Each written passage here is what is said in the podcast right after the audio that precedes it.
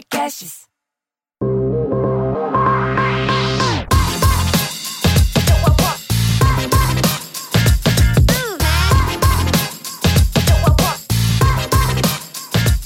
Olá, sejam bem-vindos ao Deep Growth, o podcast que aborda com profundidade o crescimento acelerado das empresas. Eu sou a Tayana Degmont e tenho aqui comigo o Gabriel Costa. Oi, Mineiro. Oi, Thay. Oi, pessoal. Hoje a gente vai receber aqui o Bruno Coutinho, nosso amigo de longa data já, founder e CMO da PM3. Bruno, seja bem-vindo. Muito prazer, muito obrigado por ter me convidado. Cara, antes da gente começar, vamos fazer o nosso Jabazex aqui. Ver. É, bom, a gente tem três, três grandes, quatro grandes agradecimentos, na verdade, né? O primeiro é o que está com a gente desde a primeira temporada, o Super Coffee, que mantém a gente aí ligado dias de semana e finais de semana também. É isso aí. É, segundo é Evino, que ajuda a gente a dormir no- nos dias de semana e final de semana também. A Evino que é o e-commerce que mais enche taças aí no, no Brasil. Não sei se você sabia disso, desse, desse número. Eles realmente são os maiores. E a gente tem também o Startup SC, né? O programa lá de Santa Catarina, lá do Sebrae, que começa como um programa de fom- fomento empreendedorismo local e passa hoje, na verdade, a ter um impacto bem maior, na verdade. Então aqui no link da descrição, né, no- no- na descrição a gente vai colocar um link que tem link de meetups que eles vão fazer, do Startup SC Summit que eles vão fazer também. E também do nosso display aqui, ó, do- da Fala Criativa, que é que apoia a gente Banner rotativo. nosso é, estático. estático, o banner estático aqui que apoia a gente. A Fala, que é uma agência de PR, é a agência de PR da Singu e de várias outras startups super legais. Ô Bruno, antes de tudo, é, dá, um, dá um pouco aí do, do, do seu histórico, porque parece que tem 70 anos já de tanta coisa que você fez. Quando eu cheguei no, no digital era tudo mato. Tudo mato, exato. Bem, a minha carreira começou muito com marketing de performance, isso lá atrás, em 2009. Então, tenho trabalhado no mercado de tecnologia desde então. Começou muito com performance, SEO, depois evoluiu mais para negócio, eu tive uma agência de marketing digital. E aí, é, essencialmente, quando você traz tráfego, só trazer tráfego não é sustentável, né? Você tem que cuidar desse tráfego. Então, comecei a cada vez mais descobrindo o mundo de produto e entendendo toda a jornada do, do usuário, de A a Z. E é engraçado que a gente pensa, ah, performance é uma parte do processo de marketing, retenção é uma parte do processo, ativação, retenção é uma parte do processo de marketing. Mas, acima disso tudo, há uma camada é, em que todo profissional de marketing, seja ele que venha de qualquer origem, é, deveria entender como posicionamento de marca, branding, é, como contar uma história consistente da jornada desse usuário. Então, eu fiz já um pouquinho de tudo e hoje eu estou como CMO e fundador da PM3, que é uma escola que tem um curso, tem cursos sobre gestão de produto, product management. Mas você passou pela Cato, você passou pela OLX lá em Portugal, você passou, você teve a sua startup, não era uma startup, era startup, é de concurso ou era uma empresa mais tradicional, mas inicial também, né? É, o, é uma empresa do Grupo Nova, se chamava Nova Concursos, o e-commerce. Na verdade, já existia a empresa, era uma empresa de médio porte, que produzia apostilas para concurso público. E os canais de venda dessa empresa eram as bancas de jornais e outras pequenas lojas, né? E o que eles precisavam era de alguém responsável pelos canais digitais. E aí, seja e-commerce proprietário ou marketplaces. Então, eu acabei me juntando ao grupo e era responsável direto por esses canais digitais. São todos os canais digitais. E aí foi legal porque deu para experimentar muita coisa. É, Boa. É, é muito bom você ter o, o, o background de marketing e, e ter passado aí por, pelo, por esses mundos e chegar em produto, porque. E falando também de growth, né? Porque eu vou te fazer a pergunta que eu não aguento mais responder. e eu quero ouvir outra pessoa respondendo essa pergunta. Que é, uma vez que você tem, acho que uma, uma bagagem bem grande, o que, que você entende que é a diferença entre marketing growth? Nossa, geralmente sou eu que estou respondendo. Tão bom fazer essa pergunta.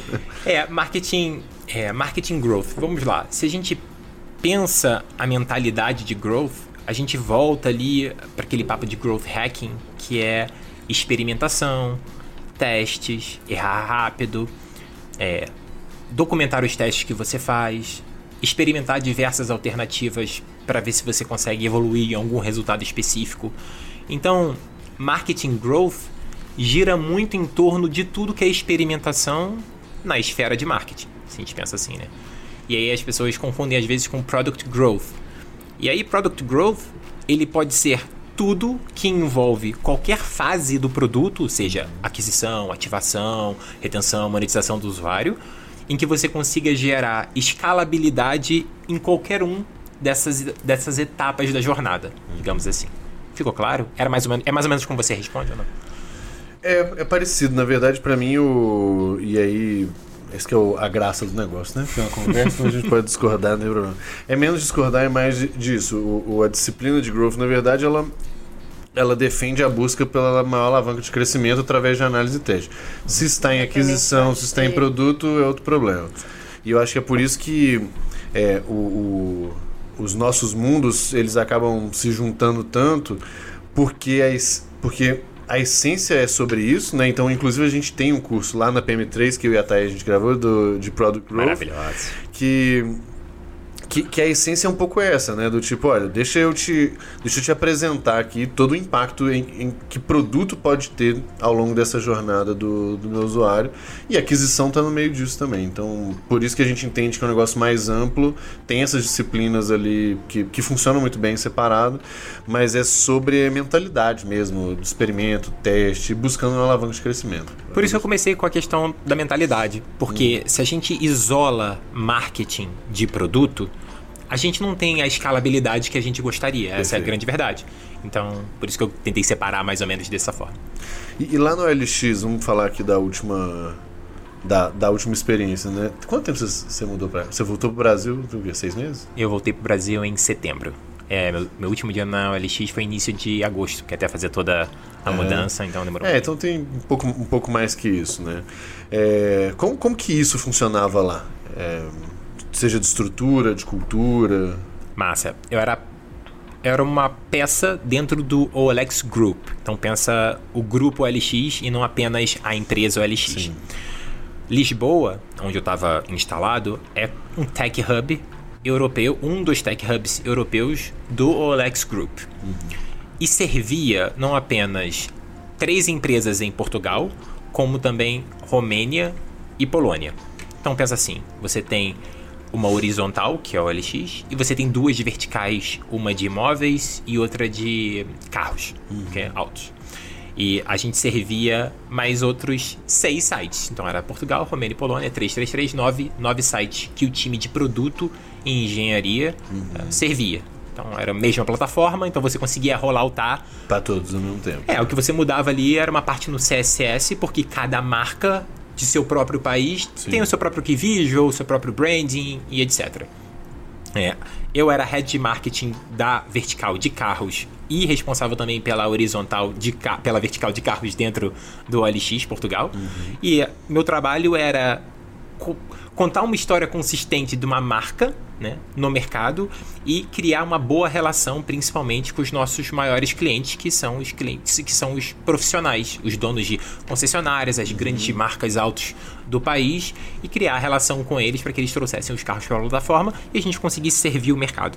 Então, é, minhas interações com os times de produto eram um stakeholder de diversos times é, e os times, pensam só, uh, na minha época eram, sei lá, 13 squads diferentes, uhum. que cuidavam de partes é, diferentes dentro desse produto. Então, tinha um squad de growth, que estava olhando muito a aquisição, então era responsável por SEO, facelifts é, na, nas páginas, etc. Você tinha um squad de monetização, que estava olhando muito como melhor precificar, quais eram as alavancas é, para você é, fazer com que os clientes gastassem mais destaques e a gente conseguisse monetizar mais em cima disso. Então, eu interagia com diversas dessas squads. Então, dependendo do desafio, eu interagia com elas. Legal, é. Então, então acho que bate bem com essa filosofia, né? Dependendo, tinha um squad que estava com um desafio maior ali na aquisição, enquanto o outro estava em alguns aspectos do pricing, por exemplo, alguma ajuste. Definitivamente. Imagina assim, é, se o squad, o squad de monetização vai ter que fazer uma mudança de preço.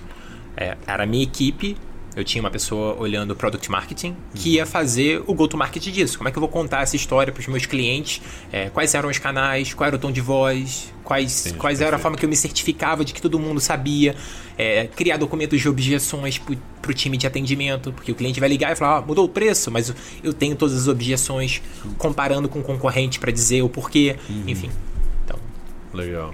Eu, eu tenho outra curiosidade aí, o Thay. Vai me, me interrompe aí, minha filha, que se depender, eu vou ficar perguntando Não, até amanhã. Fica à vontade. É, Cara, uma das coisas que eu fiquei mais curioso é em relação à cultura de trabalho lá. ok. É, tanto, vamos botar assim, geral, quanto a maturidade para essa disciplina de growth em Portugal também. É, vamos lá, são duas coisas. Cultura em que sentido? Cultura de experimentação, de growth em si, ou cultura organi- organizacional? As duas coisas, na verdade, que eu fiquei curioso. Legal. A cultura organizacional do Grupo LX, ela é muito parecida com a aqui do Brasil. Então, os valores, eles são muito parecidos porque eles fazem parte do mesmo é, fundo de investimento, que é Naspers.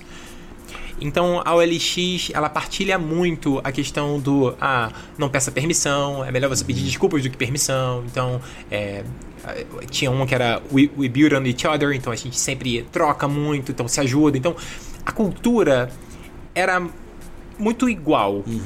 E ela acabou tomando conta das culturas das empresas que foram compradas nesse processo. local- das locais. né? Das locais, exatamente. Então, como a gente era uma marca global ali, estendendo, estendendo uma parte da Europa, eh, essa cultura ela tinha que ser unificada.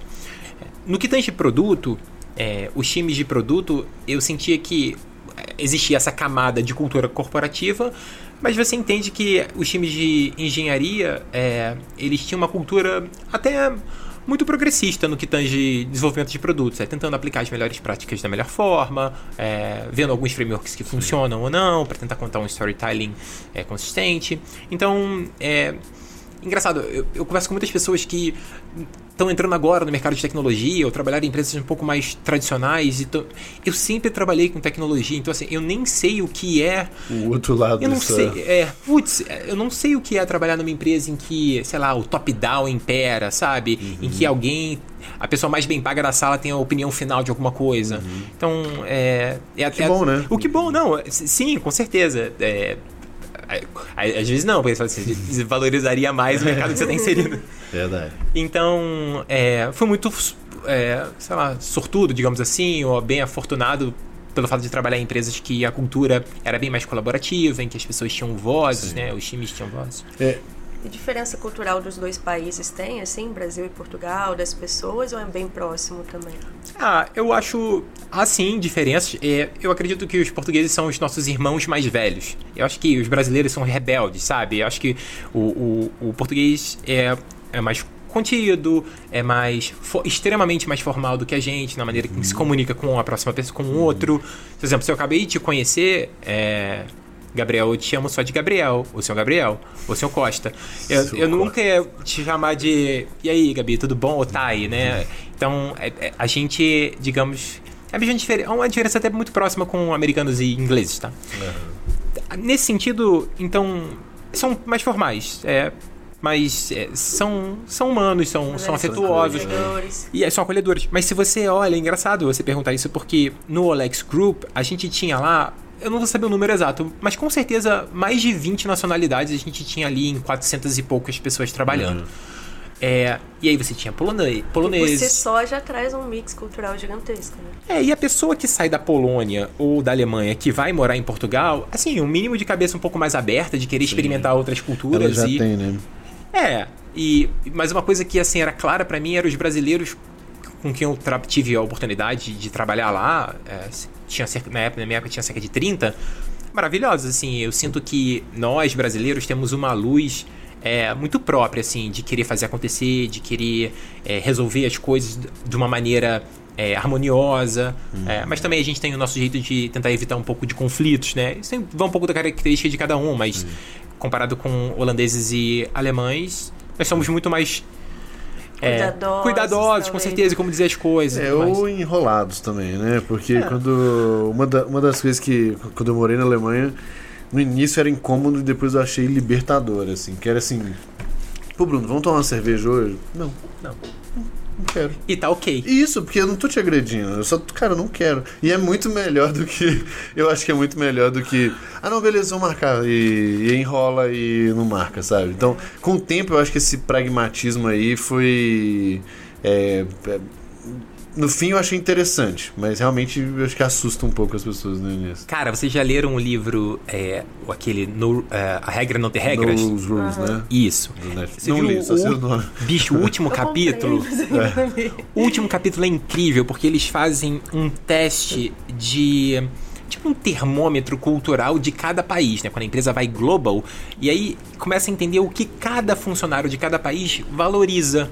Então, tinha uns casos que eu acho, não sei se eram americanos que vinham aqui pro Brasi- Brasil, aí um brasileiro falava, falava assim: vamos lá almoçar comigo, vamos almoçar. E aí a pessoa fala, não, não, tô tranquilo, vamos almoçar aqui, o americano. E aí e as pessoas achavam isso extremamente rude, porque a gente Aham, tem a, pô, sim. tirar uma hora pro almoço e, e socializar. Isso é uma parte da, do que, da nossa cultura, do que a gente valoriza ir ao trabalho. Pô, é, confraternizar e tudo mais. Americanos não, americanos comem na mesa, comem andando, então eles. Não, eles estão pensando em outras coisas. que- Então é, é legal porque mostra E é isso. ok isso, né? E é Só que ok. um. Sim, então essa parte cultural. É, eu, eu perguntei mais porque uma coisa. Eu, eu não vivi isso lá na RD, mas quando a gente expandiu, né, começou a expansão internacional, é, tinha uma naturalmente uma diferença cultural de país e tal, mas especialmente Latam tinha uma, uma diferença de maturidade do mercado mesmo, assim, sobre marketing digital. Era cinco anos para trás. É, e isso fazia com que as pessoas que fossem para lá, por exemplo, da RD, elas é, tinham desafios diferentes daqui. Era o desafio que a RD tinha quando nasceu, quando, quando começou. Então era um pouco nesse, ne- nesse sentido que, claro, tem, tem a ver com a empresa que você tá, que naturalmente era uma empresa que atraía gente, vamos botar assim, para frente de tech e tal. Mas a, a minha dúvida era mais em cima desse ponto. Pô, a- com certeza a OLX era uma das empresas mais pra frentex Isso, do mercado português. Fato. Sem dúvida, Minha esposa que trabalhou numa empresa um pouco mais tradicional, ela sofreu um pouco mais. É, mas isso que você falou é fato. Mas também, é, Po- Portugal está mais atrás da gente em termos de marketing digital, da forma como a gente né, faz publicidade das coisas, porque é um país pequenino, são 10 milhões, quase 11, nem 11 milhões de pessoas. É, então, um país menor, você tem menos competitividade. Menos competitividade, você, né, você tem menos avanço. Teoria- velocidade da coisa. Então, um mercado realmente- interno menor. Exatamente. Tudo diferente, né? É, e, e, Bruno, acho que assim, agora que você tá com a PM3 já tem um tempo, né? Antes trabalhando em outros lugares, agora full. Eu imagino que você veja muita coisa interessante sobre várias empresas, né? Assim como eu e Gabi a gente vê na mentoria, na comunidade, vocês ali têm acesso a uma pancada de empresa que vem comprar os cursos, vem é, treinar a equipe e ao mesmo tempo vocês por tabela aprendem com todos os professores que passam pelos cursos e tal, que são excelentes. Então eu queria trazer para você alguns temas assim que são muito discutidos e que eu vejo que cada vez mais geram dúvida para você tentar explicar e colocar num parâmetro pra gente. Então, eu vou igualar aqui umas coisas. Por exemplo, Product Growth e Product Marketing. O que, que é cada um? E vai Product Management. Vamos colocar só mais um aqui, pra terceiro, para complicar complicar, né? O que, que é cada um de fato? O que, que difere cada uma dessas... Eu vou falar assim, das atribuições do... Mais do, do, do que, que é esperado, né? Do outcome que é esperado de cada um. Então, assim, Product Growth, Product Marketing, Product Management. Tá bom, v- vamos começar. Vamos começar com Product Marketing primeiro.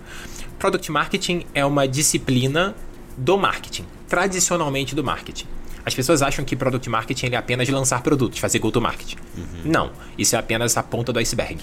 O que, que você tem mais para baixo? Você tem pricing, você tem naming, você tem ah, posicionamento de marca, branding. Há uma infinidade de Mas de Sales Enablement também, Sales né? enablement, né? É, o, o- product marketing é aquela fusão que você vai esbarrar com produto, com marketing, Vendas. com vendas, né? Você vai abraçar todo mundo e você vai colocar todos na mesma página, ok? Então, para começar, eu vejo product marketing assim, um agregador e que vai unir todas essas áreas e também criar alguns guarda-reios. Por exemplo, ah, o tom de voz da empresa é esse. Sales não pode comunicar de uma maneira Y. Não, a gente tem que comunicar- comunicar de uma um maneira esquizofrênico, né? Do cada um falando um jeito, prometendo uma coisa, né? Definitivamente. Até mesmo, e aí vamos falar, lançar um produto? Sim, acho que uma das funções do profissional, de, do time de, de Product Marketing é a gente vai lançar uma nova funcionalidade, ou um novo produto, ou mudar um preço, ou uh, mudar o naming de alguma coisa, eu preciso comunicar a todas as pessoas da, da maneira Garantir mais. que isso esteja alinhado, que os pontos de contato estejam alinhados. Certeza. E tanto o mercado quanto os clientes, né? Definitivamente. E público interno, muitas vezes, também. Com certeza. É, os, os seus principais stakeholders, né, que, de, que, que dependem daquele negócio, que estão ali paralelamente àquilo. Então, sim. Então, acho que Product Marketing é isso. Tentar organizar tudo isso que rola, né? Uh, Product Management está é, tá responsável pela visão do produto. E aí, aí vamos lá, a gente também tem que falar disso. Tem empresas, tem marcas que elas são um produto. Né? Você vê empresas como iFood. iFood é um produto, a marca é iFood. Uhum. Né? Mas a Ambev é uma marca muito maior. Abaixo da Ambev tem diversos produtos. Uhum. E tem diversas empresas de tecnologia debaixo da Ambev, lá dentro do braço da Zetec, uhum. por exemplo. Né? Então, é, Product Management é o que vai garantir que a visão do produto, né? A visão também, às vezes, da empresa. Da empresa até chegue via os produtos. Né? Chegue via os produtos, perfeito. Tá. E vai acompanhar a evolução, não apenas do produto em si, mas também do mercado. Né? Ver o que está acontecendo no mercado, quais são os principais concorrentes que estão surgindo, o que fatores externos estão se desenvolvendo em que eu consigo me apropriar disso para poder melhorar, impulsionar o meu produto. Então, Product Management eh, tá nessa esfera. Aí agora o próximo. Product Growth. Product Growth. Tá? Product Growth é uma parte do processo de produto. Então, Product Growth ele pode estar em qualquer uma dessas etapas da jornada do usuário. Então a gente pensa, ah, qual é uma squad de growth? Eu vou ser um Growth Product Manager. Você essencialmente vai cuidar de uma squad que é relacionado a uma dessas etapas da jornada. Então, aquisição, retenção, ativação de usuários, enfim, monetização. E vai tentar criar mecanismos que torne o crescimento dessa da empresa como um todo, mas dessa etapa que você está cuidando mais escalável possível, né? E você consiga usar o produto a seu favor. Então, deixa eu te fazer uma provocação. É... aqui na minha empresa imaginária e eu acho que o produto tem uma persona aqui que não tinha sido identificada e que eu identifiquei.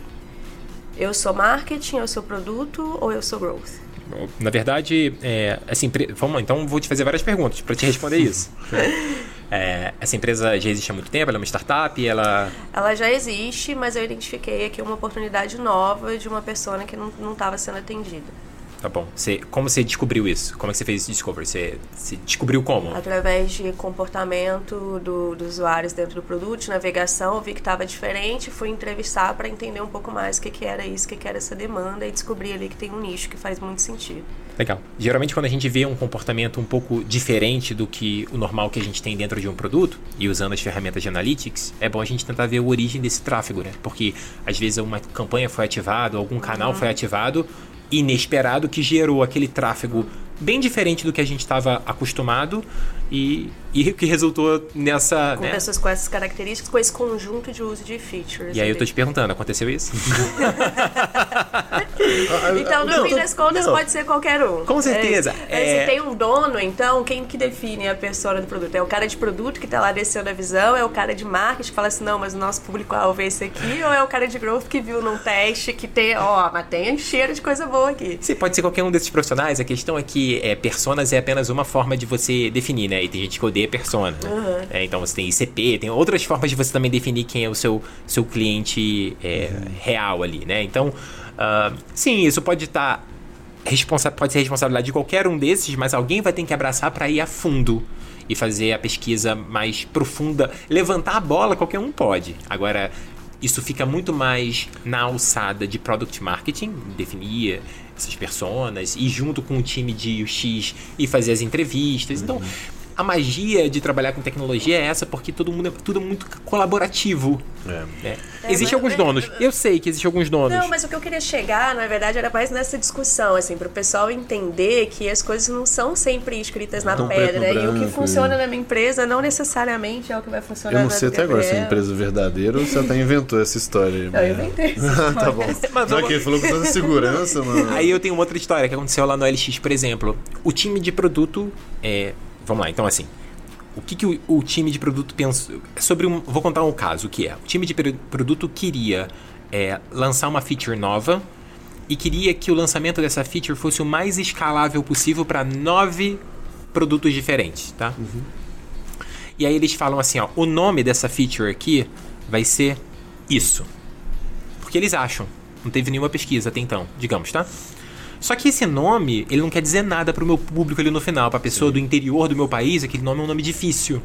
né? Então, de quem é a responsabilidade de definição de naming de uma feature? Product marketing. Definitivamente, porque você vai fazer a pesquisa, você está mais próximo do cliente, você vai rodar e, e fazer alguns testes em cima disso. Depois você lança essa feature para um, um- bucket é, separado para saber se aquilo tem tração e gera objeções. A, a feature que em específico é o call tracking. O que é o quê? Quando você sobe um carro na plataforma e tem um telefone lá, quando toca no, na concessionária diz, essa ligação veio e a Da pessoa sabe, pô, tá trazendo da, LX, tá trazendo resultado. O time de produto queria call tracking, porque se você mete isso no CSS para todos os países, ok. Porque na Romênia é romeno, em Portugal é português, enfim, né? E aí a gente foi descobrir que contabilizador de chamadas era melhor, o melhor name, porque isso que as pessoas querem, contabilizar a, A chamada. Então, isso fica muito mais claro e traduz muito mais o que é do que. Aí você vê, isso vem de produto, e- mas quem teve que. O final foi marketing. Né? Tem. Pô, É, já é, foi suficiente a provocação. É, eu acho que tem vários pontos aí, eu até anotei aqui pra não esquecer, porque. Então vamos lá, vamos começar de trás pra frente.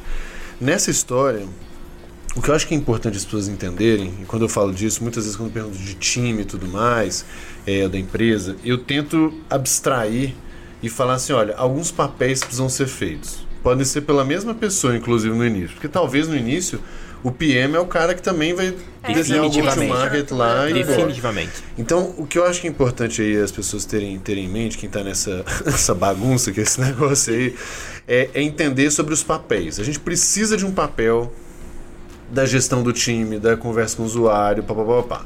A gente também precisa de um papel é, que conecta todas as áreas, porque não adianta nada lançar um produto que venda não sabe vender, que Perfeito. não tem aquisição. Enfim, né? E, e- e por aí vai. Então, é, se as pessoas entenderem que existem esses papéis e que talvez no início uma pessoa faça todos os papéis e depois pode ter mais de uma pessoa fazendo o mesmo papel, pronto, eu acho que já facilita a vida delas. Porque o nome é só uma abstração para organizar a casa. Acho Com que certeza. É, acho que é por aí, né? Segunda coisa, a gente falou de sales enablement com muita naturalidade. E aí vou explicar, assim, para quem não. Cara, eu tenho uma filosofia de tentar simplificar ao máximo as coisas.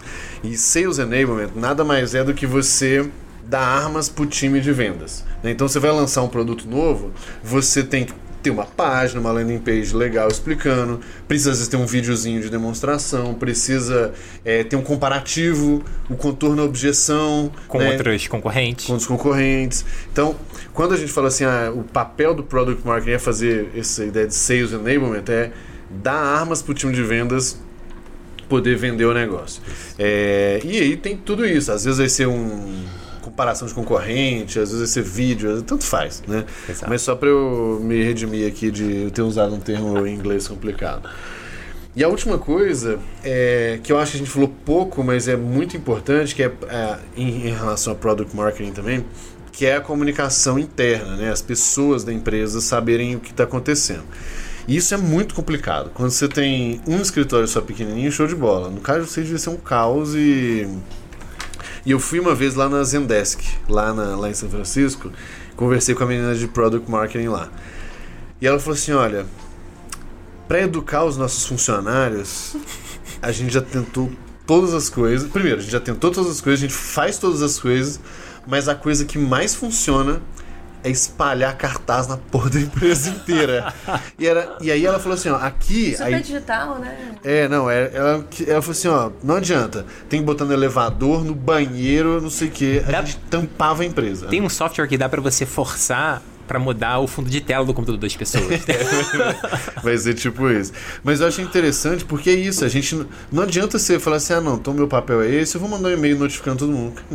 10% vai ler e vai 10% vai ler e 5% vai entender, né? E metade vai entender. É, então esse, esse é um caso que eu achei interessante também. E aí ela ainda fala assim, olha, depois que a gente faz o Huawei todo lá do lançamento, aí ela me levou numa área lá que é um paredão assim, e lá tem uma timeline da empresa com todos E os cartazes. Legal. de, de- não é do, do caralho, é, tipo, é, é- pensa pensa ela tipo um cartaz de filme, né, que você Não, vende o filme, é, pô, é lindo e é cada um é temático, diferente, com uma identidade própria. Mas por quê? Se não fizer isso, não chama a atenção das pessoas. é, Aí, aí as pessoas não sabem vender direito, não sabem atender direito, não sabem. Enfim. Entretenimento é, algo que todo mundo gosta, então você puxou por Exato. alguma coisa que, ou pelo menos a grande maioria ali deveria gostar. Boa. Deixa eu voltar um. A gente começou a falar da, da PM3, eu, eu tenho uma, uma pergunta que é um passo antes. Manda. E essa pergunta é muito importante, tá? Por quê? Porque o Bruno fez o que a gente quer fazer com o GLA. O que o Bruno fez foi. Ele começou a PM3 em paralelo e acabou de vender para a Lura, né? Essas pessoas fazem. A gente não vendeu, eles compraram uma parte relevante do negócio. tá bom, beleza. Vocês venderam parte então do, do negócio, beleza. É, mas como que na verdade nasceu o negócio? Como que nasceu a PM3? E como que vocês cresceram esse business que começa, vamos botar assim, é, não é sem compromisso porque não é bem a verdade, mas ele não começa na pressão de se criar um negócio maneira alguma. tal. É. tá, genuinamente de uma dor. Então, é, e aí, como todo grande, como toda startup começa da dor do founder, né? Os founders sentem aquela dor no mercado e elas, eles querem tentar resolver aquilo. Ah, a PM3 começou comigo, o Dan e o Marcel em uma conversa. A gente marcou numa terça-feira de manhã, tomar um café. A gente já se conhecia, eu conheço o Dan. ah, e bem, ele foi meu padrinho de casamento desde a época da Cato, um grande amigo meu. E antes de eu conhecer o Marcel, quando eu encontrava com o Dan para beber cerveja, ele falava: Cara, você tem que conhecer o Marcel, vocês são muito parecidos.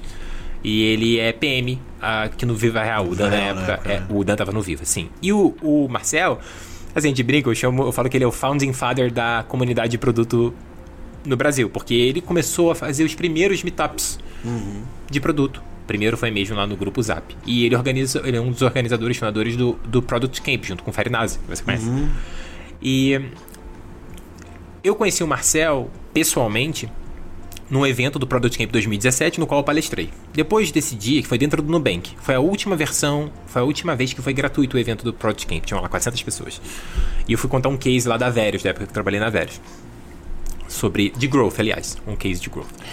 E aí, depois desse, o evento foi em dezembro, a gente se reuniu para esse café em fevereiro do ano seguinte, 2018.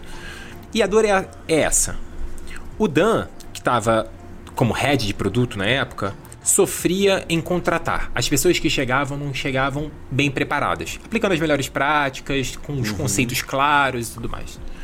O Marcel, a dor de. As pessoas iam nele e falavam, cara, eu quero me tornar PM, como é que eu faço? Como é que eu faço? Como é que eu faço? Putz, ele precisa de alguma coisa escalável que eu consiga entregar para as pessoas. Eu imagino que vocês também, as pessoas cheguem para vocês no exatamente LinkedIn isso. pedindo isso. Ou pedindo dica do tipo, é, por exemplo, os textos que você escreve, Gabi.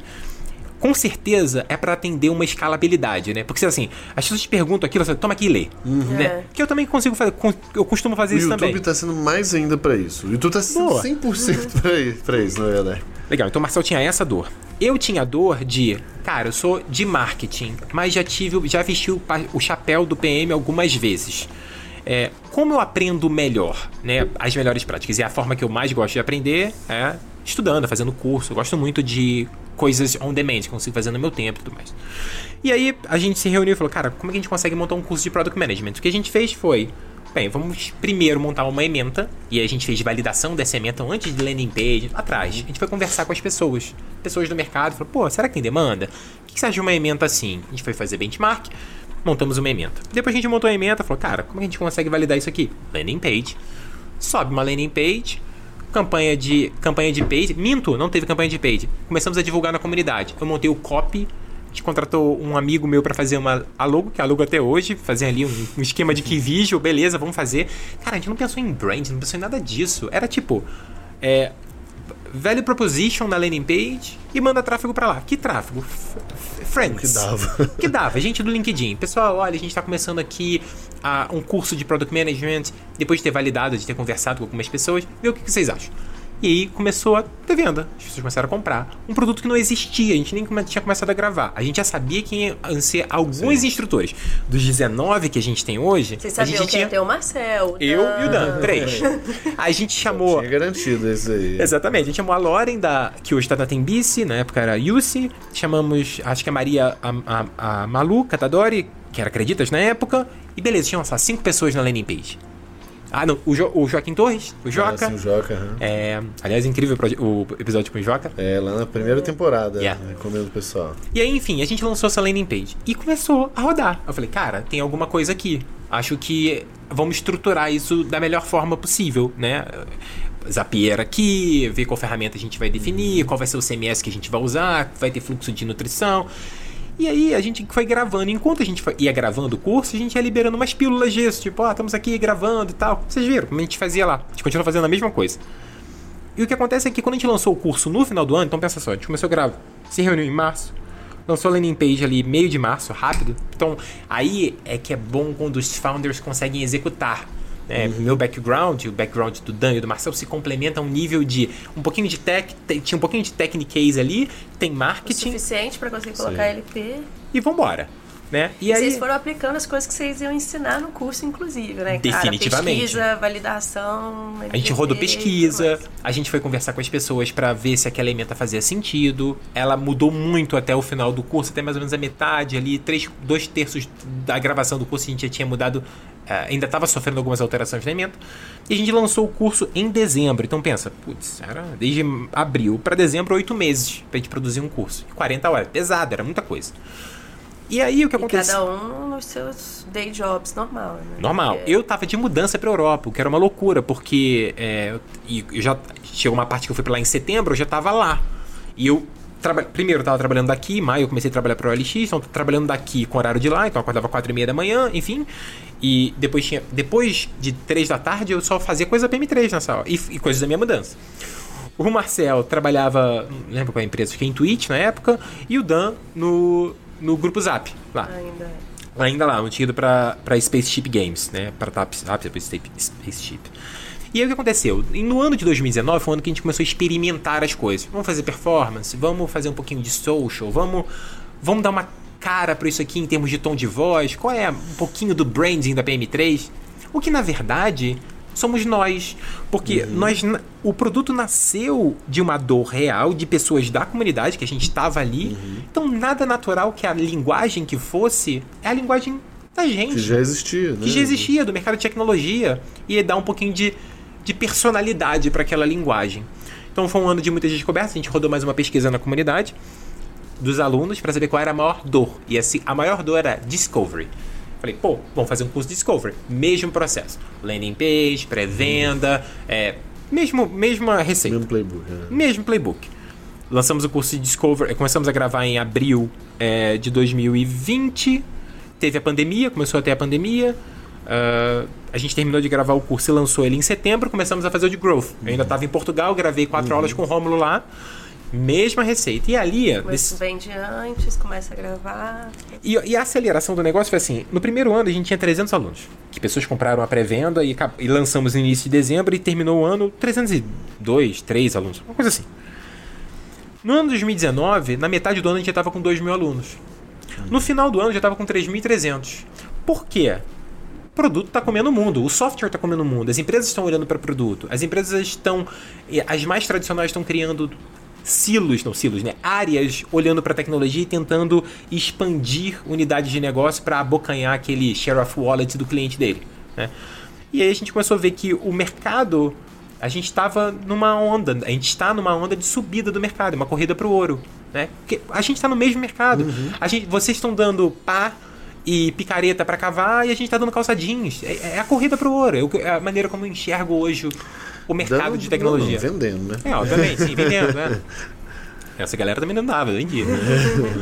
Ah, então, a PM3 ela surge dessa forma. Só que, assim, chegou um momento que ficou insustentável isso ser um part-time job. Isso tinha que ser full-time porque a demanda começou a crescer, de melhorias no curso, as expectativas começou a abrir o funil, começou a chegar pessoas mais cruas. Sim. É que antes é bem uma demanda reprimida, Yep. que você aproveita muito rápido. E aí depois, lógico, faz o papel de educação, de expansão. É interessante como Cara, se eu contar a história de GLA vai ser a mesma coisa. É, muda um pouco o produto, porque a gente começa com uma mentoria uhum. mais premium, de ticket mais alto, mas a essência é a mesma coisa. É, e eu acho que é impressionante como as pessoas subestimam o poder de começar, começar rápido e começar é, pequeno, né? Porque as coisas não nascem grandes mesmo. Não. Né? E, e eu e a Thay, a gente tem uma filosofia muito grande de de que a melhor forma de aprender Groove é criar um projeto paralelo e fazer ele crescer. Definitivamente. Porque na empresa, muitas vezes, você tem um tanto de amarra política, e inclusive é muito fácil se esconder atrás dessas muletas, que muitas vezes são verdade mesmo, né? uhum. né? Quando um negócio que é seu, só depende de você e a regra é sua, se não crescer, a culpa é sua também. Com certeza. Então, eu acho que a, a mensagem é, é, é bem legal porque mostra que um negócio nascendo no playbook ali de, cara, é uma dor muito latente. Eu fui descobrir como que eu faço, aí eu botei alguma coisa na rua. Aí eu vi que fez sentido, aí eu fiz o 2, o 3 e, e por aí vai. Então, pô, super legal e, e, bate bastante assim com nossa filosofia. Se tudo der certo daqui a uns. quanto tempo? Dois, três aninhos? É, a gente dois tá bom, faz um negócio crente também. Ô Bruno, e aí você tá contando isso tudo, eu tô, tô aqui pensando, né? Eu sei que você é um cara super estudioso e conhece muitos frameworks, né? Até os cursos lá da PM3, eu, eu também é, sou, sou aluna dos cursos, gosto de ver algumas coisas. É, num mundo assim que a gente tem muito framework, muita receita de bolo para tudo, qual que é o peso dessa prática, assim? O quanto que você vê é, os alunos às vezes saem ali cheios de ideias, cheios de framework e quando vai para a vida real, como, como que isso se dá? É, não tirando o valor dos frameworks, eles são são, são legais porque eles organizam ideias, né? Então faz, faz parte de um ferramental para você conseguir. Exato. É, por exemplo, você vai fazer um mini discovery, você pode usar duas ferramentas que são rápidas, sei lá, matriz CSD certezas, dúvidas e suposições e velho proposition Canva, né? Entrevistar algumas pessoas e tentar colocar empresa de um lado, negócio de é, pessoas de um lado, cliente de um lado, empresa de outro. Isso é só para organizar uma ideia. Isso um não quer dizer, é um ponto de partida e te ajuda no storytelling, né? Um dos, na verdade, uma das características muito latentes de um profissional de produto é comunicação, hum. não apenas escrita, como também oral, verbal, através de apresentações, enfim, e como eu consigo contar uma história consistente. Então, os frameworks eles ajudam para isso. A vida real é, vai depender a forma de como é que você quer usar esses, esses ferramentais e como é a cultura daquela empresa referente à aceitação que você aplique alguns frameworks e traga algumas novidades para dentro e, e testar. Né?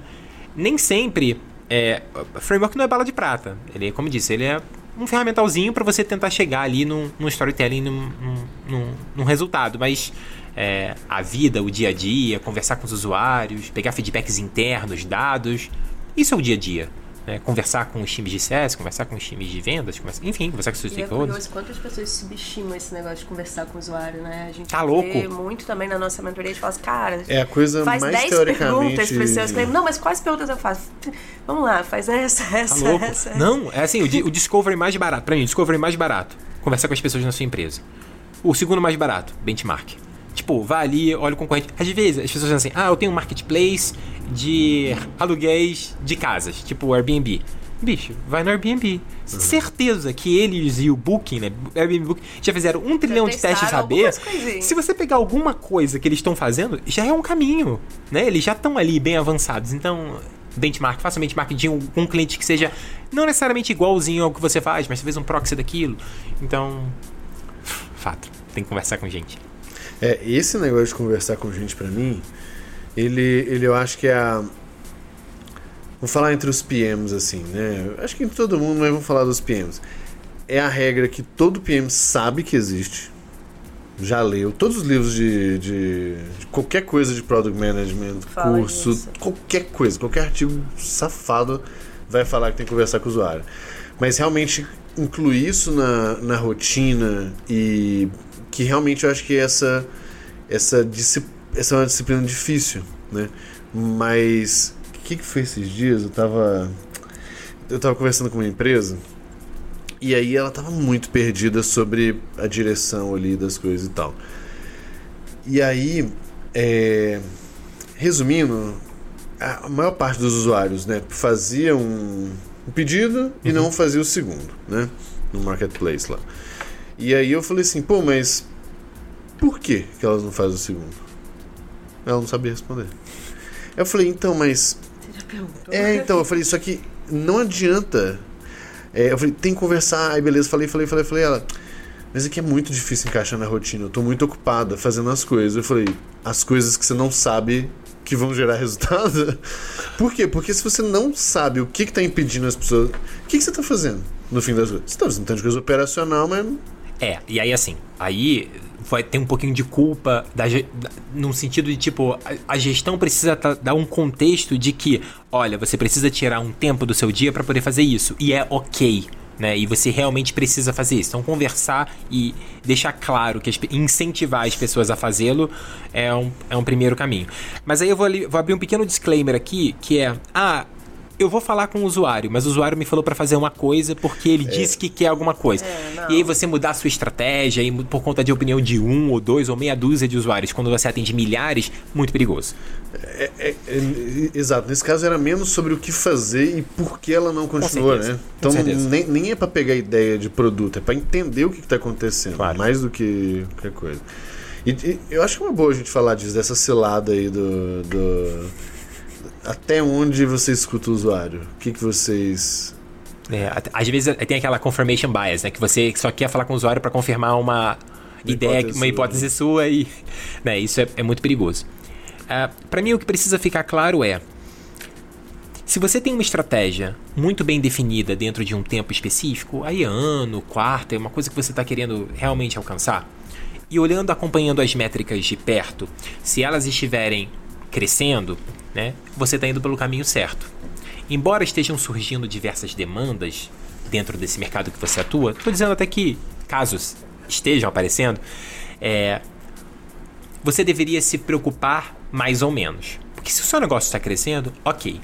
Agora, se as métricas que você mais acompanha elas começam a cair, né, e você não está entregando alguma coisa para uma base de usuários ou perdendo esses usuários, eu acho que esse é o momento em que você precisa realmente se preocupar com o que esses clientes estão dizendo, né, de uma forma isolada.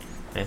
Porque se o time está com o contexto certo, a empresa está com a estratégia muito bem definida e as coisas estão acontecendo, as entregas estão, estão rolando, é, você está vendo o crescimento da empresa, eu acho que conversar com o usuário sim, mas não ser orientado ali uma opinião de meia dúzia, né? Obviamente.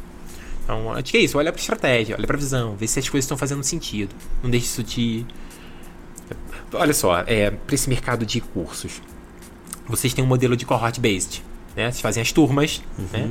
É, a gente tem um modelo on demand. Eu sei que há pessoas que têm modelo de cohort based. É, é, Eu tenho que parar de focar no que eu tô fazendo, de gravar os cursos e fazer cohort based agora, mesmo sabendo que meu negócio está crescendo. Não, eu acho que é uma coisa que eu preciso acompanhar, né? Aí tem aquele, aquele é, do Clayton Christensen que ele fala sobre do dilema da escolha, né? O dilema Paradoxo da escolha. para... Não, não, paradoxo da escolha, desculpa. Refaz essa parte que eu quero tentar lembrar o que, que é. É o. Nem tem problema, tá? Pode Não, não, agora eu tô tentando lembrar o nome do livro. Ah, The Innovation. The Innovation Dilemma. Dilema, isso, perfeito. É do que, isso, do Clayton Christensen. É, o, o, Innovator, o Innovation Dilemma, Innovator's Dilemma, é isso. Que ele vai pegar o caso lá do Blockbuster e tudo mais de Netflix. A Blockbuster estava vendo loja fechar. A principal métrica que esses caras deviam estar acompanhando lá atrás é quantidade de rotação de DVDs, aluguéis. Se isso estiver caindo, isso é um índice que o seu negócio está sofrendo Sim. alguma ameaça. Né? Agora, se ele está crescendo, não. O nível nem está olhando para Netflix. O que faltou lá, Innovator, Innovator's Dilemma, é isso. Você realmente perceber que a sua estratégia, o seu negócio está sendo impactado por forças externas e demandas e necessidades externas. né? Aí sim você deveria se preocupar. Muito legal, muito legal. É, E Bruno, assim, entrando mais aí no lado empreendedor e tudo mais, vocês recentemente se juntaram ao Grupo Alura, né? Você já corrigiu a gente, não foram comprados, mas uma grande parte ali, então uma certa fusão.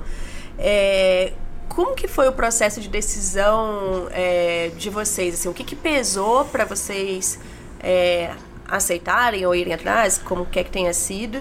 E o que, que você acha que é subestimado nesses processos de aquisição e fusão? Quanto de trabalho realmente dá? O que, que você tem que pensar para poder tomar uma boa decisão nesse É, sentido? além dos muitos milhões que o pessoal botou no bolso, que é um motivador mas essa parte a gente incrível, não mas. Fala pra pessoa, É, não, que tá, tá claro. Eu tal. quero saber os outros pontos, por isso. Vamos lá, primeira. Vou ignorar esse comentário do André. Você... Primeiro, a primeira parte, né? Ahn, esse processo, primeiro, quando, quando você chega alguém interessado no seu negócio, é uma indicação de que você está fazendo a coisa certa. Né? Que a cultura que você desenvolveu, o negócio que você desenvolveu, ele tem algo que chama a atenção de um grupo maior, que no caso é o Grupo Alura. A primeira coisa para avaliar nisso é tentar olhar para dentro, então no corpo fundador, nas pessoas que estão ali tocando o dia a dia, é identificar o que a gente vai patinar muito para fazer e que uma Sozinhos. sozinhos e que e, ia demorar tempo e que uma associação, uma venda de uma parte, né, a venda do negócio aceleraria. Então, quando a gente olhou para o grupo Alura, a história que começou ali com a Kaela, né, com, com os irmãos Silveira, com o Paulo, o irmão dele, é, eles surgiram muito parecido com a gente, de uma dor latente no mercado, eles começaram isso. Então, a primeira foi a identificação cultural da maneira de gerir o negócio. Check. A segunda é que eles já estavam muito na frente em coisas que a gente sabia que ia patinar. Tais como DP, RH, processos, burocracias, né? Como eu consigo melhorar as tarifas de impostos, enfim, sabe? Legal. Bicho, eu não sou especialista nisso, né? Eu não, eu ia E para perder. uma startup, às vezes é mais oneroso ter que lidar com isso tudo. Você perde velocidade das outras coisas onde vocês têm que colocar energia. Definitivamente. A segunda coisa, ok, isso é o que eu vou patinar, mas o que, que vai me escalar? O que, que vai me acelerar nesse processo? Que é o que a gente quer saber. Como a gente junto consegue fazer algo melhor é, pro mercado, Sozinho, sozinho, né? né? Do que sozinho. Então a gente viu que, pô, o Grupo Alura, eles são muito fortes em B2B, né? Eles têm contrato com, com grandes empresas, com Itaú, com Nubank, etc. Eu falei, pô, como que a gente consegue entrar nessas empresas? Até porque a, a PM3 é uma empresa começou essencialmente bottom-up, então o Gabriel, que é profissional de produto numa empresa, e fala, pô, pessoal, compra aqui o curso da PM3, super legal e tudo mais. E aí o Gabriel, que hoje é Product Manager, e quando ele muda de empresa e vai ser Head Produto ou GPM, ele fala, ele chega no Quero time e fala, time. Aí hoje a, a PM3 está ali, né? Já mais top-down quase. Porque as pessoas estão vindo, pô, fiz o curso, achei que foi bom, valeu a pena e tal. Então, a, a gente sabia que o Grupo Alura conseguiria abrir essas portas pra gente de maneira mais rápida. Então, acelerar RH, gestão e essa parte do B2B. E também o fato de conseguir trocar com outros profissionais que estão lá dentro e fazendo a mesma coisa que a gente.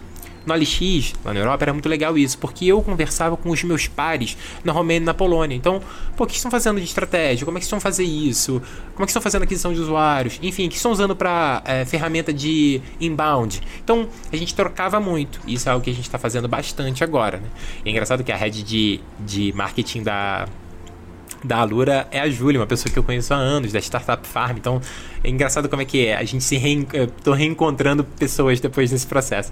Então, é, acho que consegui te responder. Conseguiu, conseguiu. Ah, e a dor, né? Primeiro, você, É, pô, o quão é penoso. subestimado, quão penoso é. Bicho, assim, é como todo. É um casamento, né? Então, você tenta fazer um casamento tentando alinhar várias coisas. Objetivos pro futuro, é, onde vocês querem chegar, qual é o mercado que vocês querem atu- atuar, quem vai ter liberdade para eu vou poder sair com os meus amigos e tomar uma cerveja tranquilo, você vai poder sair com suas amigas e também com. Então, assim, é, é um casamento que você precisa definir esses, esses essas jogo, né? regras. E a parte de legal, né, quando você envolve os advogados, a gente teve um escritório de advocacia do nosso lado, lá também, pô, isso é um pouco estressante, né? Isso tira um pouco É, vai e volta. é, um vai e volta, obviamente. Então. Mas, mas não. Eu digo que foi estressante, mas é, logo no início, para definir as primeiras. balizar as coisas, mas depois. As coisas flu- fluíram. Alinhamento cultural tava muito. muito claro, sabe? É, pô, assim. Com certeza o Paulo deve, deve ouvir esse episódio, mas o Paulo é um cara muito legal, uma pessoa muito bacana de conversar e tem um- uma orientação para negócio que a gente aprecia.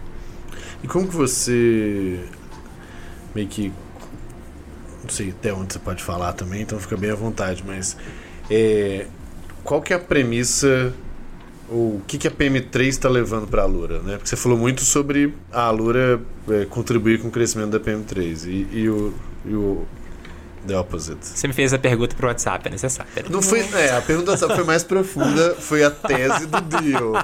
Agora não é tese do deal, é só tipo Claro. uma contribuição ali. Depois você me conta a tese do deal. Com certeza. É, contar. Então, assim, a PM3 a gente já tá com o mercado de middle management. Né? Ah, isso é algo que a Lura não tem.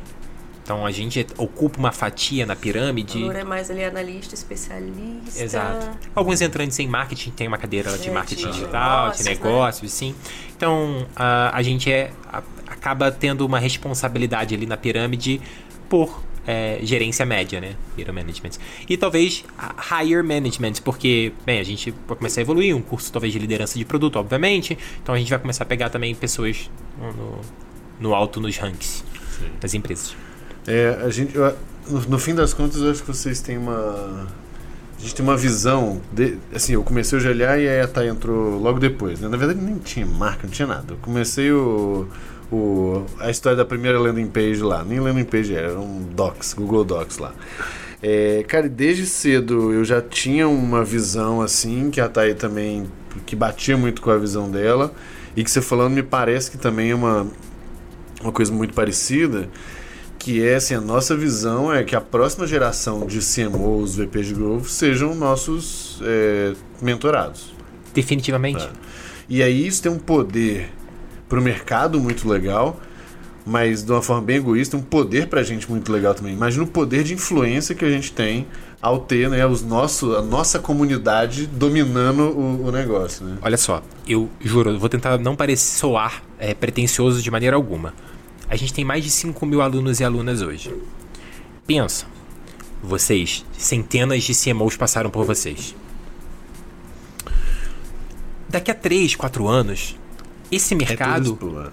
vai estar. não, esse mercado vai estar melhor. A gente espera que esteja melhor. Sim. Porque o que a gente está fazendo é um trabalho de educação do mercado, melhores práticas, conversar com usuários, tais frameworks, entender de negócio, visão, estratégia, enfim. E eu fico me questionando, e questionem-se, se. Se não tivesse GLA, se não tivesse PM3, como é que estariam. é, Exemplo, a gente está há três anos, né? A gente começou isso aí no final de dezembro de. Dois, o produto saiu mesmo no final de dezembro de 2018. Se não tivesse a gente, como estaria o mercado? Se- Será que os produtos seriam iguais? Será que o que sai, uma feature no iFood, estaria a mesma coisa? Né? Eu espero que a gente esteja realmente Impactando. pô, impactando em escala, legal, e levando uma palavra positiva, é, não apenas positiva, mas, mas que gere impacto, que, que seja bom para o negócio e porque a gente consiga colocar o Brasil no mapa, no digital, né, no produto mundial. Então, eu fico pensando, fazendo essas reflexões, assim, e hoje, né, a gente tem 5 mil alunos e alunas, mas a gente quer ter 25, a gente quer ter 50, a gente quer ter 100. A gente é um negócio, hoje tem pessoas que trabalham com a gente, né, a gente tá com 11 pessoas no time, a gente quer ter mais, né, a gente quer contratar, a gente quer evoluir. Então, é, eu, a gente só tá começando. É o que é o que eu penso, a maneira como eu vejo esse negócio é, e eu quero impactar. E com certeza vocês ficam pensando isso, vocês vão dormir à noite ou estão à tarde e pensam e falam, putz, olha, né? É, e é gostoso também. É muito gostoso. Não por uma questão de ego, de verdade. Até porque é, minha, minha vida pessoal, ela, ela é muito.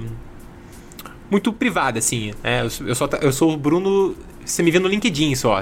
E você não vê mais em nenhum outro lugar. Você me vê no LinkedIn. Eu gosto de tentar gerar impacto positivo, de, de tentar conectar com as pessoas e ver se a gente está realmente movendo alguma agulha, né, ali nesse processo. Então, É, é, é- bem, bem similar, assim. E no fim das contas, eu acho que é o grande gerador de energia para conseguir tocar um negócio É. desse no, como side durante tanto tempo, né? Porque se fosse pou- pou- poucas, assim, é, é lógico que dinheiro é bom e, e vocês botaram dinheiro no bolso, a gente tá botando dinheiro no bolso, vai botar muito mais se tudo der certo, não tá? amém. Mas o- é muito tempo é, de trabalho à noite, final de semana, antes do negócio de fato valer a pena financeiramente, né? Com certeza. Então, para isso, realmente, né? E o que a gente faz aqui, a Thay vem de, de BH, a gente grava 10 episódios no final de semana e é isso aí. Com É, certeza. Você tá deixando de ficar com os seus filhos, é, a Thay com, com, com a companheira dela, e enfim, como é que fica isso? Exato, exato. Então, é é interessante essa. Quando as pessoas falam de propósito, eu acho que isso é um negócio meio complicado, porque tá Ah. deixando tanta gente infeliz porque elas não entendem É que elas têm um propósito. grande coisa. É. E, e eu me, me incomodo, me incomodava menos com isso. Mas de fato, quando a gente achou um negócio legal e recebe feedback, faz o vídeo, faz o curso, faz não sei o quê, de fato dá um gás é, que é o gás que permite criar essas coisas. Essa que é a verdade. Senão. Bicho, se você for fazer um negócio e você tá bem no mercado, é bem remunerado, bem reconhecido no mercado, se você vai trabalhar para si próprio, que seja muito mais divertido e prazeroso, Sim. tanto financeiramente como também te motivar, satisfação, né? né? Satisfação. Bicho, é, eu acho que é o que você tem que fazer, né? É, se é muito mais prazeroso, é, eu acho que é isso que o- o- a pessoa que está empreendendo hoje. É, mas eu digo, toma a decisão sábia, né? Não vai largar tudo para poder fazer um side gig, né? Exato, Deixa isso rodar. Eu sempre tive side gigs, né? a minha vida Eu também. inteira, inteira. Eu na faculdade, eu tinha meu estágio e eu fotografava bandas de rock. É, final de semana. Então, pra capa de CD, pra Fotolog, pra Flickr, era o que eu fazia. Eu sempre tive side gigs. Quando eu comecei a trabalhar com digital, com é, performance, eu fazia campanha de AdWords pra um monte de gente. Fazia SEO, é, consultoria de SEO pra um monte de gente. Então, sempre tive side gigs. É, e eu só fui largar tudo, né, para empreender pela primeira vez com uma agência de marketing digital quando eu tava muito certo de que, ok, faz sentido, Faz né? sentido. Preciso transformar esse monte de depósito na minha conta aqui e começar a pagar imposto nisso, né? Organizar, Porque né? organizar com uma MEI, enfim, começar o processo ali de, de empreender. Vamos pra última? Bora lá. Você quer, você quer puxar? puxar. Tô Pode curtindo puxar. pra caralho esse sim. Pô, a gente vai pra ficar. Não, pode falar palavrão, a gente tem estresse, não. Então eu vou juntar, vou juntar em duas, depois você pede as indicações aí. Tá bom, tá bom. É, Bruno, eu vou juntar duas perguntas aqui que, que eu tinha em uma. Ah, a primeira é assim, qual que é o conceito de marketing e gestão de produto que você acha que é super valorizado, mas que na real é mais hype do que traz resultado? E o contrário. O que, que talvez é muito pouco discutido, mas que você acha que tem alto impacto nos negócios? Tá bom. Ah, vou começar de trás pra frente. Ah, o que, que é pouco discutido pra mim? Estratégia, é, transparência e contexto nas empresas. Negócio. Negócio. É, é muito importante que todos os envolvidos, então quem tá ali codando, né, entender o porquê está codando, quem tá ali subindo uma newsletter no departamento de marketing, tá fazendo aquilo. Então, quando a empresa dá transparência da onde quer chegar, quais são as fortalezas, quais são as fraquezas, quais são as oportunidades, em quais são as ameaças, que o time consegue entender isso e saber o porquê, isso é extremamente poderoso. Extremamente. E eu não acho que as empresas fazem um bom trabalho nesse sentido. Porque são muitas, dependendo do tamanho delas, são muitas decisões de negócios isoladas, tem muitos stakeholders, alguns stakeholders mais influentes que outros, que por conta de capital político interno conseguem mover algumas E coisas vai enviesando. e vai enviesando. Acontece, né? Então, na PM3 eu acho, como a gente é uma pequena tribo, né? Ali, poucas pessoas. Toda semana eu mando lá no nosso canal do Discord, tipo, pessoal, isso é o que tem essa semana que a gente vai fazer e o porquê que a gente tá fazendo isso. Isso conecta com tais QRs, que conecta com a estratégia do ano. Então, assim, isso pra mim, contexto. Pouquíssimo discutido, extremamente valioso. Isso empodera as pessoas, elas refletem do porquê elas estão fazendo as coisas. A primeira coisa é o que é hypado dentro de product management. Ou o quê? Ou no- Ou gestão de negócios como um todo, marketing, pode ser qualquer Não uma dessas. falar de Product. Manager, porque eu Vamos tenho um aqui que eu já tretei com o PM, Tá. por causa disso eu quero falar. É Vamos discovery pra tudo, né? Tipo, tem que fazer discovery, tem que parar pra fazer discovery, né? Quando que isso é super hypado. Sendo que é super simples conversar com as pessoas dentro da empresa, que a gente falou, olhar para os dados internos, olhar para os indicadores e o comportamento das pessoas nesses indicadores. Então, é, Nem tudo precisa de um longo processo de discovery. sim, nem tudo. Então, isso é hypado. É, eu, eu acho que tem uma outra coisa. Nossa, eu já. sei que você vai falar. É. É dele. Ai, sabia. daily. Cara, eu arrumei uma treta, porque é porque às vezes eu fico muito empolgado quando eu vou botar minha opinião, aí, aí eu não falo de um jeito sutil, mas tudo bem, eu tava no grupo lá da RD, sei lá, acho que é da RD. Aí resumindo, eu falei que dele é uma merda e que não precisava existir. E aí, é lógico que não é bem assim, né? Mas o meu ponto principal é que eu vi muitos, muitos PMs mesmo muito mais obcecados com o protocolo do que com pra que que é aquele negócio. Perfeito. E aí, por exemplo, a minha tese é eu não preciso de dele porque eu trabalho com gente, tipo. É, é de novo, né? Pra eu caçar treta, eu usava uma palavra. Eu vou, vou usar a palavra da treta, depois eu uso. Eu falo assim, não, porque eu trabalho com gente adulta. Mas na verdade é, cara, eu fazia uma reunião semanal. Era Ótimo. muito bem alinhado. Esse negócio de contexto de negócio era, é a coisa que eu. Na prática era o que eu sabia fazer. Aham. E eu falava assim: qualquer treta vocês me chamam. Meu papel é, Yeah. é, é tirar a coisa no meio do caminho. Substituir. Eu não quero ficar nem enchendo o saco de vocês, nem vocês me enchendo o saco. Por quê? Quando você entende como um desenvolvedor gosta de trabalhar, grande maioria deles, é me deixa quieto. Não me enche de reunião, não me interrompe, deixa eu concentrar.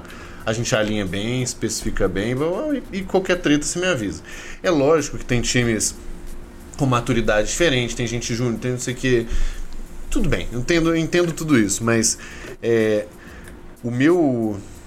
A minha treta com esse negócio, assim como com o Growth, assim como outras áreas, é, é- são as pessoas ficarem presas mais ao protocolo do que à utilidade daquele negócio, sabe? Perfeito. E aí, claro que eu falei isso de um jeito extremamente polêmico e que eu odiava dele.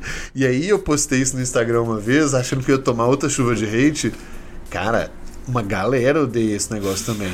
Mas eu acho que eu odeio de novo, não pela dele em si, pela Porque não deve agregar valor no cara. Aquela bateção de cartão.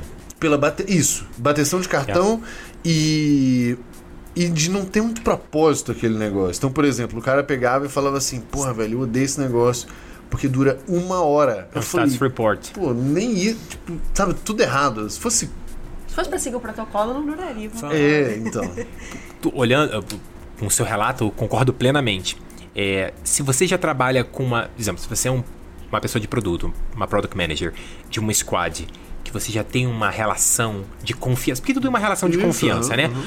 É, com os seus desenvolvedores, com o time, né, com o business analyst que tá ali te ajudando no dia a dia consistência também, né? Saber que o negócio segue o ritmo, né? Você não precisa disso dele. Você realmente tem a sua weekly e vocês discutem e todo mundo tem um contexto claro, vida que segue. Para times mais ma- é, não tão maduros, né, que estão entrando agora, ou pessoas novas, talvez valha um acompanhamento assíncrono. Assíncrono, então assim, legal também da, da PM13, uma das culturas é a sincronicidade. Exato. Tudo é, não me manda áudio, me manda um texto. Ou se mandar um áudio, só se for extremamente necessário e não espere que eu vou te responder em cinco minutos. Assíncrono. A gente vai tentar se ajudar. Eu tenho um contexto, eu já tenho o meu planejamento da semana, eu já sei o que eu tenho que fazer. E aí, pra quem precisa de um pouco mais de, acom- de acompanhamento, é, é importante você talvez mandar um ping e falar assim: tá tudo bem, consigo te ajudar em É. alguma coisa? Né? Assíncrono, a pessoa vai te dizer: pô, Bruno, não, tô tranquilo, tô focado aqui, a coisa tá fluindo. Tem alguma objeção? Eu consigo te ajudar é, destravar alguma coisa? Mas como suporte, né? Beleza. Então, a daily, bateção de cartão, é terrível. É- Que bom. Qualquer tipo, Terrível. né, gente? De Exato. processo pelo processo em si. É tudo síncrono, né? Se você pensar que a gente poderia estar muito mais. Se todo mundo tivesse contexto. E aí é- começa na.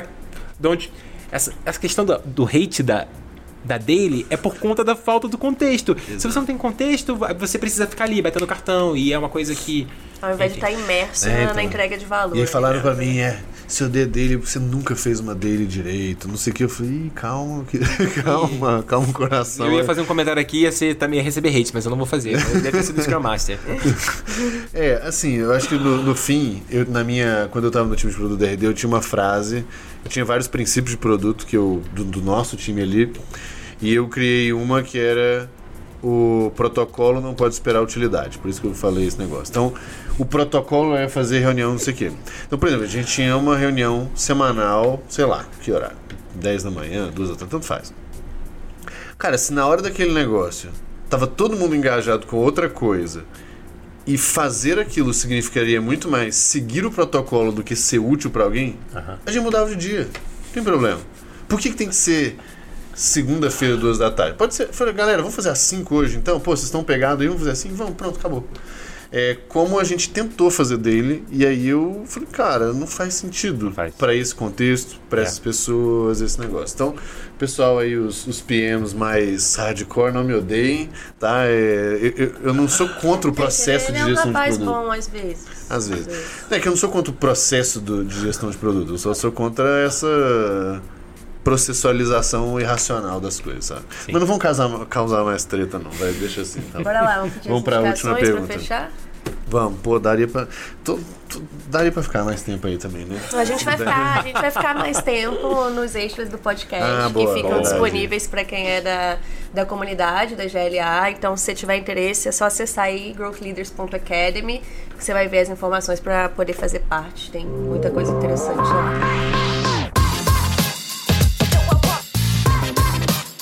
Isso, vamos lá, pra última pergunta. Esse jabá ficou bom, hein? Nem tava muito. Nem tava Zero ensaiado. planejado. não. Perfeito. Gostei de ver, tá Orgânico. é. É, cara, a gente sempre termina as nossas conversas da mesma forma que é pedindo é, indicação de três coisas. Essas coisas podem ser conteúdo, autores, gente pra seguir, tanto faz. É, pode ser tanto no mundo de produto, product management, como a gente tá falando, como outra, qualquer coisa que você acha interessante e tá tudo certo. Legal. É, sobre conteúdos que, que eu indicaria para as pessoas, né? Ahn, obviamente, leiam, sejam curiosos. Eu tô lendo um livro por mês, praticamente. É, eu tento colocar isso dentro das minhas metas de OKRs pessoais e que estão. Ah, eu faço. pessoais. É, eu tenho. São, são três: é, corpo, mente e espírito. Então, Legal. os OKRs eles estão sempre ligados a esses. Então, o corpo é tudo da minha saúde, né? Então, por exemplo, fazer um exame é uma task para eu chegar a um QR específico. Por exemplo, sei lá, perder peso, ganhar peso, enfim. É, tem um QR de quantidade de livros que eu vou ler. Então, preciso ler três livros, é um, é um QR. E aí, como é que eu vou fazer isso? É definir qual é o livro que eu vou ler. Por exemplo, tem um QR que é consumir 30 horas de conteúdo é, de curso online. Qualquer coisa que vai conectar com um desses objetivos. E aí, a forma de fazer isso, a iniciativa é: pode ser um curso APM3, pode ser GLA, enfim, pode ser algum conteúdo que eu tenho que consumir. É, e entram dentro dessas 30 horas de conteúdo. Então, o que, que eu recomendo? Leiam. O que, que eu estou. O que, que eu li ultimamente? E que estavam. Que eu sabia que iam me ajudar a, a gerir melhor a PM3. Então, ah, a regra não ter regras. É sobre Do cultura, Netflix, do? Netflix. Fui pegar algumas coisas lá. A gente usa para feedbacks começar, parar e continuar. Na OLX eu já usava isso. Então, todo quarter você pede a duas pessoas que trabalham com você, por exemplo, eu peço para Type, uma outra pessoa. O que, que vocês acham que o Gabriel tem que parar, começar e continuar? E aí vocês me mandam isso e eu uso isso nas nossas one-on-ones. Ó, Legal. Gabriel, o pessoal falou que você poderia começar a fazer isso aqui, acho que, né? Então, é, isso me ajudou muito, tá me ajudando com cultura. A segunda, o segundo livro que eu li foi um chamado Obviously Awesome, da April Dunford. Dunford. É, que ela fala sobre posicionamento. E é legal porque as pessoas pensam que montar posicionamento de marca, ele só faz uma vez. Cara, você pode fazer rever o seu posicionamento a cada Nossa, seis meses, ou a cada ano, né? Então, porque as coisas mudam, porque novos concorrentes aparecem, porque, O produto enfim, muda, o produto mercado. muda. Então, esse livro me ajudou muito. O terceiro livro que eu li foi um chamado Customer Success, que é. Esqueci o nome do autor. Lincoln, Lincoln Murphy. Isso, Lincoln Murphy. É, por que eu li esse livro? Porque. Quando já vem em RD, em coisa 200 assim, vezes. É mesmo? É. Ele era do. da- do. Acho que ele é um cara muito Qual é a empresa dele? antigo, Salesforce, assim, né? tipo, Não, ele foi do Gainsight Ah. muitos anos atrás, se não me engano. Aí ele tem um blog chamado Sixteen Ventures, que fala sobre. Aham. E aí ele. Eu lembro dele há um Ele é, ele é bem old, bem old school, assim, de- de- da nova geração ali, ele é old school. E, e aí ele, ele escreveu esse livro, deve ter uns aninhos já, esse Customer Success aí dele. Sim, e eu tinha muitas é, ah, dúvidas de como é que eu conseguiria aplicar algo que é tão B2B, né? Porque, essencialmente o livro é muito B2B, porque o Customer Success ele tá ali, em algo B2C que é o nosso negócio. Então, é, como é que eu conseguiria, no caso, deixar as coisas o mais low touch possível, escaláveis, mas que eu conseguisse Mas, agregar uma experiência. uma experiência mais power para quem estuda com a PM3. Então, é, os e-mails que você recebe, a forma como você recebe, o plano de estudos, enfim, as coisas que a gente acaba criando é, para tornar essa experiência mais fluida.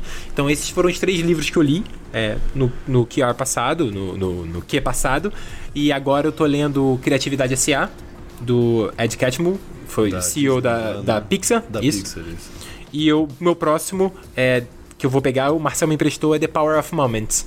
Que é todos esses pequenos momentos de interação na jornada para que eles fiquem o mais memoráveis possível. Então pensa só, quando você cancela o Spotify ele te manda um e-mail de uma playlist de Baby Comeback, sabe? Tipo, isso é uma experiência, isso é um moment Micro coisas legais. Né? que você pode gerir. Então, esse, esse- os livros desse ano, pra mim, são livros que eu tô olhando só pra PM3, assim. Como eu consigo melhorar eu profissionalmente e aplicar ali no dia a dia. Vocês têm de visão estratégica. Exatamente. Que massa. Legal. Muito Show, bom. eu acho que eu acho que uma grande dica foi ter os OKRs pessoais aí. Cara, eu, eu, eu tive durante muito tempo. Aí chegou num ponto que eu. Eu não sei vocês, assim, mas eu comecei a encher o saco das coisas. Comecei a. Eu acho que ser muito sistemático em algumas coisas estava me, me gastando muita energia, assim, sabe? São guarda-reios, tá? é Isso, pessoais, não, é pra ser prazeroso. Não, é, eu, eu, eu tinha Né? também. é, e aí, por exemplo, uma das coisas que, é, que, eu, que eu era muito sistemático era com leitura, livro e tudo mais. Cara, hoje eu uso o método boi louco de leitura, que é eu leio o que eu quiser na hora que eu quiser e Yeah. ponto. E aí, às vezes eu fico dois meses sem ler nada, e aí às vezes eu sento uma semana e mato dois livros. Aí, por exemplo, o, o, eu gosto muito né, de, de, de venda, de storytelling e tudo mais. E aí o Rigonati recomendou aquele livro Aquele do livro. Story, né? Do Ma- Maki, eu acho. Que é um roteirista famosão lá de Hollywood e tal, que ele hum, ensina como. O, o Story Brand do Donald Miller é não, esse, não, né? não, não. Ah. Esse Donald Trump é um branquinho, Branquinho, com, com vermelho. megafone. Isso. É, mas esse tá na minha é. lista. porque- Já li. É bom? demais. sim. É, então tá bom. Eu entendi. montei pra, na PM3 um, um workshop com o time todo é, usando esse framework para contar a jornada dos alunos e alunas. Ah, esse, bom saber. eu fiz um workshop com eles de branding e fiz um workshop sobre posicionamento em cima do livro da, da April. Da Então, April. eu usei os dois livros para contar Ah, essa legal. história. Muito bom, porque é, essa parte de storytelling, eu. Assim, por exemplo, as pessoas falam muito de copy. Né? Cara, volta na essência lá e entende o. Como se constrói uma história mesmo. né? A estrutura, os personagens, o que, que acontece. Então, eu tô, eu tô mais preocupado com isso. E é bom você falar desse aí, porque eu comprei, não li ainda. É. E eu tenho uma filosofia de livro também, que assim, livro é a parada com o maior ROI possível. Que é muito barato Sim. e ele pega um. Não qualquer livro, né? Tem um tanto de livro ruim. Mas ele pega um conhecimento muito destilado ali. Então, eu não fico pensando se eu vou comprar o livro, não. Eu compro. Por quê? Você me falou, por exemplo, do livro agora. Puta, eu achei interessante, eu vou lá e compro. É tipo, sei lá, 30 reais, 40 reais. Em algum momento. E aí, eu tô com um problema na cabeça, do tipo, puta, aí eu vou lembrar do nosso papo, falo assim, putz, o Bruno falou desse da April, que eu acho que eu também já comprei. Por isso que na hora que você falou, eu já, já lembrei, mas ele eu não li, com Tudo, certeza. tudo começou no final do ano passado, que a gente pegou um escritório aqui é, em Pinheiros também, no Spaces. E eu falei, pô, o time tá vindo, tem uma parte do time que tá aqui em São Paulo. Falei, pô, eu quero ter uma cultura que as pessoas leiam os livros e tal, né? E eu começou assim, eu, eu comprei uns, sei lá, uns 16 livros diferentes. E, todos esses que eu falei estão Uhum. nesse bolo, né? O Traction também, Uhum. enfim, o, o- o do Joca, os dois do Joca. Botei o blocão e joguei ali no canto e falei assim, pessoal, a gente tem livros aqui agora, podem pegar. Deu dois, três dias, ninguém pegou, eu já peguei na mesa e falei assim, ó, lê esse, lê esse, traga-me. E aí começou, aí o pessoal começou a pegar e tudo mais. Então, eu já também comprei, que eu vi boas referências, obviamente, pessoas já Claro. falando sobre eles, e eu tô pegando um ali agora, eu falei, ah, isso aqui se encaixa com o momento que eu tô, né? É, pra mim é exatamente sobre Isso isso, sobre momento, assim. Você tem ideia, o último que eu li, completamente aleatório, foi o, sobre a história do Rafael Ilha, que era aquele polegar. Ah, tô ligado, do, do polegar, que. Ficou anos e anos Android. Que comendo pilha, comeu pilha. Meu pilha, exatamente, cara. Muito pesado. Pesado, pesado. Mas era isso, deu vontade de ler, porque eu vi uma entrevista, achei interessante. Falei, ah, deixa eu entender como que isso funciona. Pronto, Yeah. me agregou alguma coisa? Profissionalmente? Não, mas foi super legal. Leio, isso show de é. bola. é. Bom, vamos, aí, tá vendo? Daria pra ficar mais, mais uma hora aí, né? Pode estender pro bar. É, boa. Bruno, super obrigada por ter vindo. Valeu, meu caro, Foi um obrigado. prazer falar com você. Escuta, calma, calma. Último aviso que eu esqueci. A gente tem os cupons de desconto do Super Coffee e do E da do Evino. Evino. Os dois são DG Podcast. D de Deep, G de Growth e, e Podcast. 15% no Super Coffee, 10% na Evino. Então, é, quem quiser já aproveita e faz o faz ali ó, o Super Coffee pra acordar e o vinho pra dormir. É a combinação show de bola. Beleza? Valeu, galera. Obrigado, Tchau. Bruno. Valeu, velho. Muito obrigado, pessoal. Obrigado por estar aqui. Todo mundo também que tá ouvindo. Espero que tenha conseguido agregar em alguma coisa na jornada de vocês. Boa, valeu. Obrigada.